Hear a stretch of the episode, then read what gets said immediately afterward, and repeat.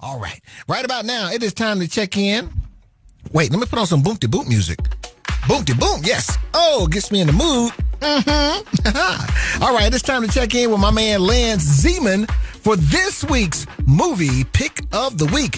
What you got for us this week, Lance? Dookie, the only way out is through him. Chadwick Boseman loses the Wakandian accent and picks up a gun for my movie pick of the week, 21 Bridges.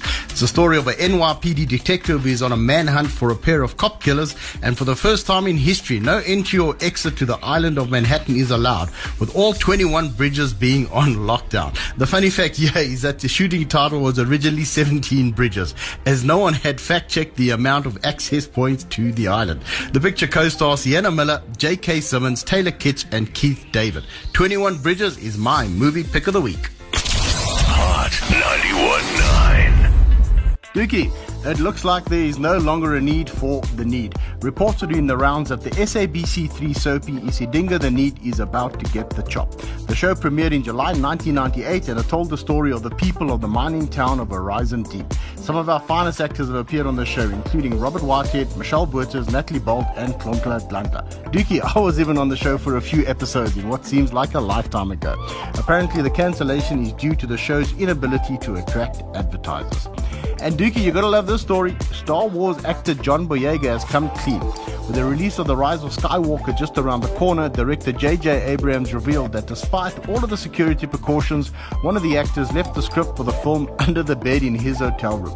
The script then found its way onto eBay via one of the cleaning staff, but Disney got involved and purchased it for a bargain price of $83 before any spoilers were leaked. Boyega said that he got calls from just about everyone at Disney about this. Apparently, even Mickey Mouse had a few words with him. And Dookie, there's a Michael Jackson biopic on the way from the producers of Bohemian Rhapsody. A deal has been struck with the late pop star's estate for life and music rights to make a feature film on the icon's life. Apparently, the script will not provide a sanitized look at his life. No word yet on the casting, but if you are an MJ fan and you need a fix, you gotta go pick up a copy of Man in the Music. It's a book that focuses on the creative side of the King on Pop's body of work. I'm busy reading it, or should I say, I'm studying the book. It's a must read for any fan of his music. And finally, Dookie, you cannot make this stuff up. A former Shark Tank contestant was arrested this week for being in possession of $80,000 worth of drugs. He had appeared on the show back in 2017 where he was awarded $100,000 for his pitch, a personal security device that promises a one button connection to law enforcement. I think we all know where that money went.